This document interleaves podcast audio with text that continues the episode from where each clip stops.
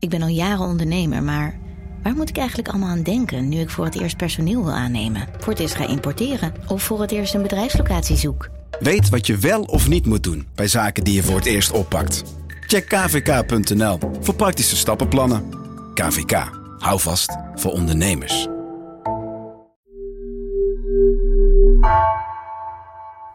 Vanaf de redactie van NRC het verhaal van vandaag. Mijn naam is Floor Boon.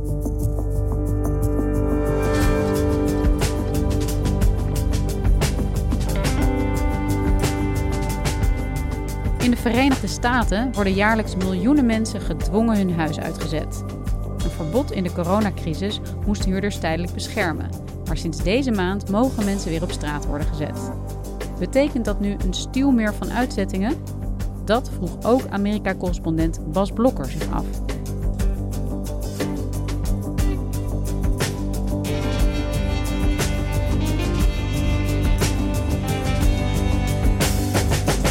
Hey Bas, wat ontzettend leuk dat ik hier jou in de studio tref. Want eigenlijk horen we jou vaak, maar dat is vanuit Amerika. En dan vaak, als ik het goed begrijp, vanuit een klerenkast die je tot podcaststudio hebt omgebouwd. Ja, dit is een stuk comfortabeler in deze studio. Uh, meestal zit ik uh, inderdaad met twee verhuisdozen in een uh, klerenkast in een logeerkamer.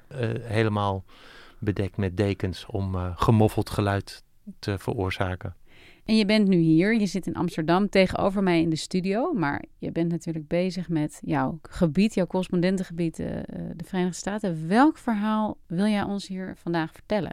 Vandaag wil ik iets vertellen over de huisuitzettingscrisis. Anderhalf jaar lang zijn de huurders in Amerika beschermd geweest door twee maatregelen: een verbod op het huisuitzettingen en een noodhuursubsidie. En dat verbod op die huisuitzettingen is anderhalve week geleden door het hoogste gerechtshof in Amerika opgeheven. Eviction moratorium struck down by the US Supreme Court. Landlords can now start collecting rent again, but millions of Americans can also now potentially be thrown out of their homes in the middle of this pandemic. Late last night, the Supreme Court ended the CDC's latest eviction ban. Dus er mogen nu weer mensen op straat worden gezet als ze hun huur niet betalen.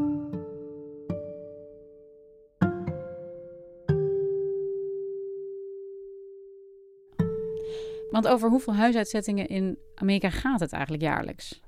Nou, voor de coronacrisis ging het al om 2 miljoen per jaar. Die crisis is eigenlijk alleen maar erger geworden. Ja, een huisuitzetting kan razendsnel gebeuren. Uh, jij bent een huurder in een huis in Atlanta, in Fulton County, dat is dan de jurisdictie. Um, je bent een week achter met de betaling van je huur. Dan kan de huisbaas al naar de rechter gaan en zeggen: hey, uh, die Floor Boon, die heeft haar huur niet betaald. Kan ik haar uitzetten? Na één week? Na één week kan dat daar. Nou, misschien kan ik het uitleggen aan de hand van één casus in één plek waar ik in maart al ben geweest en waar ik nu, omdat ik in Nederland ben, telefonisch opnieuw naar heb geïnformeerd. Ik ben in maart afgereisd naar Atlanta en ik ben daar naar, het, uh, naar de rechtbank gegaan, waar een speciaal eviction court is, een, een huisuitzettingsrechtbank. Um, en waar ook een verdieping lager in een geïmproviseerd kantoortje een advocaat zat die Viraj Parmar heet. Een Indiaas-Amerikaanse advocaat die pro deo uh, huurders hielp met uh, nou, wijs te worden uit de weerwar van, uh, van alle kwesties rondom het huurrecht. So my name is Viraj Parmar. I'm a staff attorney at the Atlanta Volunteer Lawyers Foundation, and I manage its Housing Court Assistance Center, which is a walk-in legal clinic located inside the courthouse. En via deze advocaat, Viraj Parmar, heb ik ook een aantal huurders kunnen benaderen. Zo kwam ik ook te spreken met Tynisha of Ty Booker. My name is Tynisha Booker. I work for Emory University. I have two children. Een alleenstaande moeder van 30 jaar oud. Had twee dochters, eentje van 12, eentje van 2, eentje echt jong. Had een ontzettend lief huis in een rijtje in een voorstad van Atlanta, East Point. In haar woonkamer stond een luchtkussen voor de jongste dochtertje en er hingen bordjes met Dream en Merry Christmas aan de muur. Dus nou, het, het zag er gezellig en genoeglijk uit. Een half jaar voordat ik haar sprak, zat zat nog helemaal stevig en comfortabel in de Amerikaanse middenklasse. Ze had een baan bij een groot ziekenhuis in Atlanta, Emory. Maar gek genoeg door de COVID-epidemie raakte juist haar baan in het ziekenhuis op de tocht. Die was niet aan COVID verbonden. En het ziekenhuis heeft besloten om personeel te, te verplaatsen, om middelen te verplaatsen van de normale zorg naar COVID. En zo werd haar baan gehalveerd, letterlijk. When the pandemic first hit, it was less patients coming in the hospital. Less patients, less workers. So the workers had to get cut back. And I was one of them. I'm doing part time hours, I'm only doing 20 hours a week, which isn't enough to pay for gas, food. It's not enough for anything. En waar ze eerst ruim 1100 euro per maand verdiende, kon ze nu hooguit 700 euro per maand krijgen. En dat was gewoon niet genoeg om haar huur te betalen. I spent all my savings paying this rent and me going down there this was like my first month not paying my rent and they made an eviction on me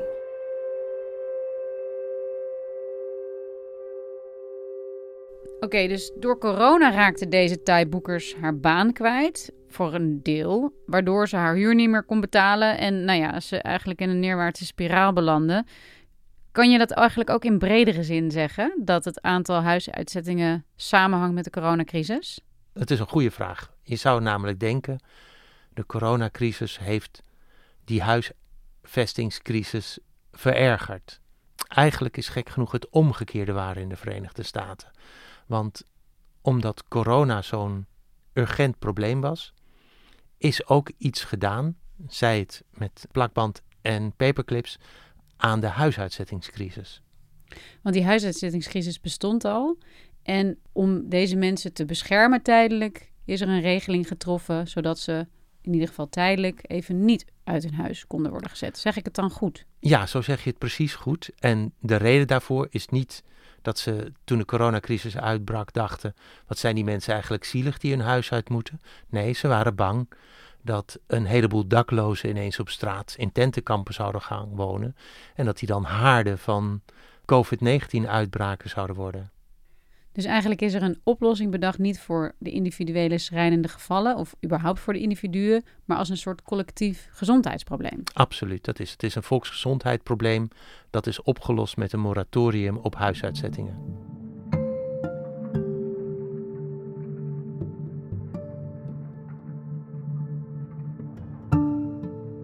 Dus er kwam een moratorium, een, een, tijdelijk verbod. Wat is dat precies? Hoe werkt dat? Ik heb het besproken met die advocaat, die heeft het mij goed uitgelegd hoe dat precies werkt. Het bestaat eigenlijk uit twee delen, de huurbescherming. Mensen die een huurachterstand opliepen, doordat ze bijvoorbeeld geen baan meer hadden uh, wegens de coronacrisis, die konden een formulier invullen. Daar moesten ze een handtekening onder zetten. Dat moesten ze aan een huisbaas geven. En dan hadden ze formeel recht op dat moratorium op uitzettingen. Dus dan was de huisbaas in kennis gesteld van het feit dat zij niet langer in staat waren om zelfstandig hun huur te betalen. Tweede formulier is dat ze met bewijzen moesten laten zien dat ze vroeger x dollar verdienden en door COVID nu nog maar de helft van x dollar. Nou ja, dat eerste is gewoon een kwestie van een papiertje opstellen en inleveren. Dus dat ging nog wel. Maar het tweede was ingewikkeld, want er lopen een heleboel mensen rond voor wie hun administratie iets is wat in uh, uh, gesloten enveloppen in een plastic zakje zit. Het is niet voor iedereen even makkelijk om dat uh, tevoorschijn te toveren. So the protections weren't automatic. It's not that all tenants were all of a sudden protected from an eviction. You instead had to invoke your rights by signing and completing what was called a tenant declaration. Dit moratorium gold alleen voor mensen die hun huur niet konden betalen doordat ze een aan corona gerelateerde inkomensdaling hadden. Een huurder die zeg maar, allemaal wateroverstromingen veroorzaakten of de hele dag zat te drummen in een klein huisje met een half baksteens muurtje, die mochten nog wel worden uitgezet. If a tenant, for example, violated the lease agreement in some way or committed some type of infraction, um, so played loud music too loud or Yeah. committed a crime or was smoking inside the apartment, then that tenant could still be evicted. De tweede component van de bescherming was een soort huursubsidie, zou je kunnen zeggen, die ook in de coronatijd is getroffen. Er was echt meer dan genoeg geld ter beschikking gesteld door het congres. In twee tranches is in totaal 46,5 miljard dollar ter beschikking gesteld. Meer dan genoeg om een heleboel huren ja, te door te betalen natuurlijk. En dus ook genoeg voor huisbazen. En dit is ontzettend veel geld dat er is vrijgemaakt om eigenlijk de huurders en de verhuurders te beschermen. Heeft dat ook gewerkt? Het heeft zeker gewerkt, maar het heeft veel minder gewerkt dan je zou verwachten. Want het klinkt als een win-win situatie. Namelijk, de huurder kan zijn huur voldoen, de huisbaas krijgt zijn huurgeld. En toch is maar 11% van al dat geld uitgekeerd. Überhaupt uitgekeerd. De rest is gewoon blijven hangen bij de federale overheid. Ja? Hoe kan dat? Je kunt er een, een, een, een vriendelijk en een onvriendelijk antwoord op geven. Het vriendelijkste antwoord is: het is een enorme rompslomp geweest. In Atlanta hoorde ik van die advocaat Viraj Parmar, is maar de helft van dat geld uitgekeerd. Terwijl het een stad is waar nu 600 ontruimingsbevelen liggen te wachten op hun uitvoering. Dus je zou zeggen, waarom hebben die dat dan niet aangevraagd? Het kan dus aan de bureaucratie liggen. Maar het is ook, zoals Parmar tegen mij zei, het is ook een documentintensieve procedure. Dat is een belangrijk gegeven in de droevige omstandigheid dat de meeste van die huurders arm zijn, heel laag opgeleid zijn, soms functioneel analfabeet of echt analfabeet. Sommige mensen zijn drugsgebruikers, sommige mensen zijn gewoon heel oud en kunnen niet met internet overweg. Kortom, grote meerderheid van de zaken die ik in Atlanta zag, dat waren zeg maar niet de sterkste mensen uit de maatschappij. The majority of the tenants, you saw, in fact, did not know that these protections existed, or they heard about it, um, but didn't realize that they had to take this additional step of asserting their rights by signing and delivering this tenant declaration to their landlords. Ik vroeg aan uh, Viraj Parmar, wie zijn nou eigenlijk de kwetsbaarste mensen? Hè? Um, en toen zei hij, nou, bovengemiddeld arme mensen, bovengemiddeld mensen van kleur, dus niet witte Amerikanen. The system itself seems to target low income um, and, and our marginalized communities, people of color and our black population. And even it, it's even more gender specific, where it's women of color uh, close in their 30s and 40s. En de allerriskantste groep zijn um, zwarte vrouwen van boven de 30, tussen de 30 en de 40 jaar oud. En zei ik van, dat is dus Tanisha Boeker, een alleenstaande moeder. Dus dat je niet alleen je huis uit moet, maar dat je ook met je kinderen het huis uit moet. Dat je kinderen naar een andere school moeten. Ja, dat is het precies. Dus eigenlijk gaat het over een hele kwetsbare groep. Die krijgt in principe steun, maar die wordt zo ingewikkeld gemaakt dat ze hem uiteindelijk niet voor zichzelf kunnen organiseren. En dat is dus ook een belangrijke reden geweest waarom dat geld voor een groot deel niet is uitgegeven. Ja, ja want ga maar na. 11% is maar uitgegeven. Dat geld is door het, door het federale parlement klaargezet. Ik bedoel, er had helemaal geen crisis hoeven zijn. Maar is dat dan niet ook een beetje expres? Is dat niet ook een beetje de bedoeling dat niet iedereen er aanspraak op maakt? Of, of is dat heel cynisch? Um, ik denk dat het vanuit de overheid bekeken uh, niet zo cynisch is. Dat dat sommige bureaucratieën werken uh, soepel en andere werken stroperig. Maar ik kan me voorstellen, en dan druk ik me voorzichtig uit, dat huisbazen het helemaal niet vervelend vinden om mensen uit te zetten. Ik heb daar twee, drie aanwijzingen voor. Eerste aanwijzing is dat het enorme aantal huisuitzettingen eigenlijk al heel lang gaande is. De COVID-periode is eigenlijk een oase van rust op een hele overspannen huurmarkt geweest. Tweede aanwijzing, het is enorm goedkoop. In Nederland kost het een verhuurder duizenden euro's, ik geloof gemiddeld 7.500 euro, om iemand zijn huis uit te zetten. Nou, dat, dat is een aansporing om het niet te doen. In de VS, dan ben je onder de 100 dollar klaar. En de derde aanwijzing die ik daarvoor heb, dat is dat de huizenprijzen en de huurprijzen heel snel stijgen in de VS. Dat betekent dat um, je eigenlijk steeds rijkere huurders nodig hebt om je, om je huis profijtelijk te maken. En dat betekent dat je aan de onderkant van die huizenmarkt, dat je daar mensen moet laten afvloeien. Die laat je domweg achter. Dus ook al zouden huurders door deze tijdelijke maatregel beter beschermd kunnen worden, voor sommige huisbazen komt het eigenlijk niet zo slecht uit dat de overheid het niet zo makkelijk maakt voor mensen om die steun ook daadwerkelijk te krijgen. Ja, daar lijkt het inderdaad op. En aangezien de huizenprijzen blijven stijgen, zal de prikkel voor huisbazen om hun huren op te drijven alleen maar groter worden. En de prikkel om mensen die aan de onderkant bungelen uit te zetten ook groter worden. Uh, maar Bas, wij zitten hier nu omdat dat moratorium, dat, dat tijdelijke verbod, niet meer bestaat.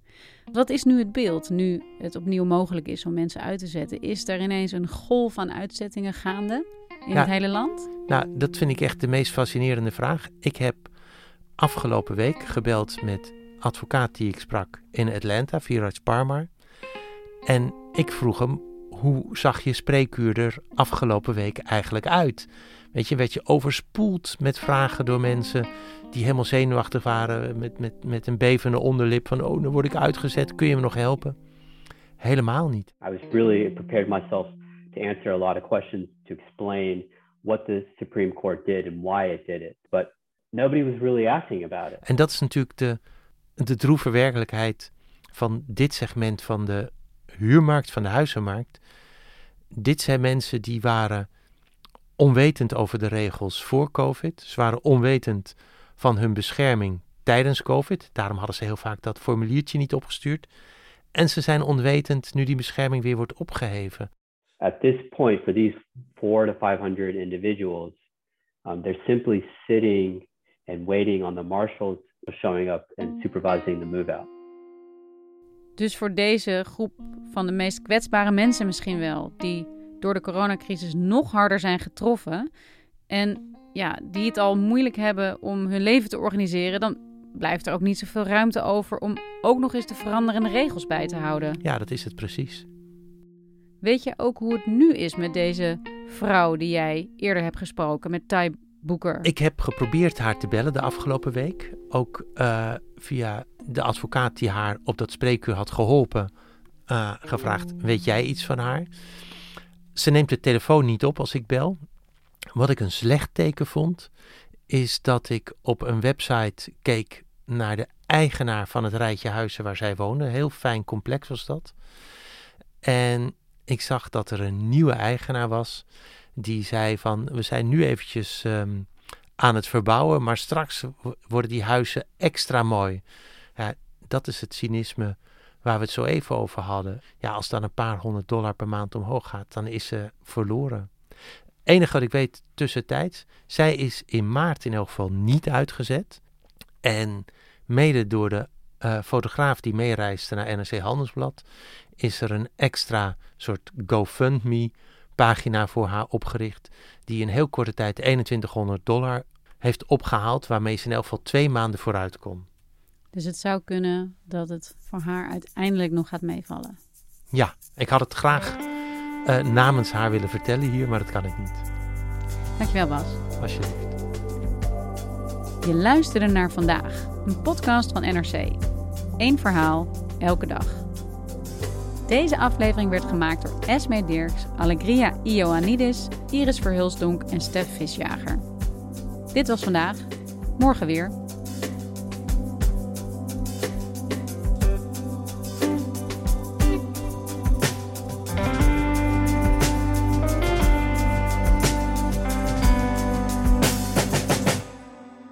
Twintig jaar geleden vlogen twee vliegtuigen de Amerikaanse Twin Towers in.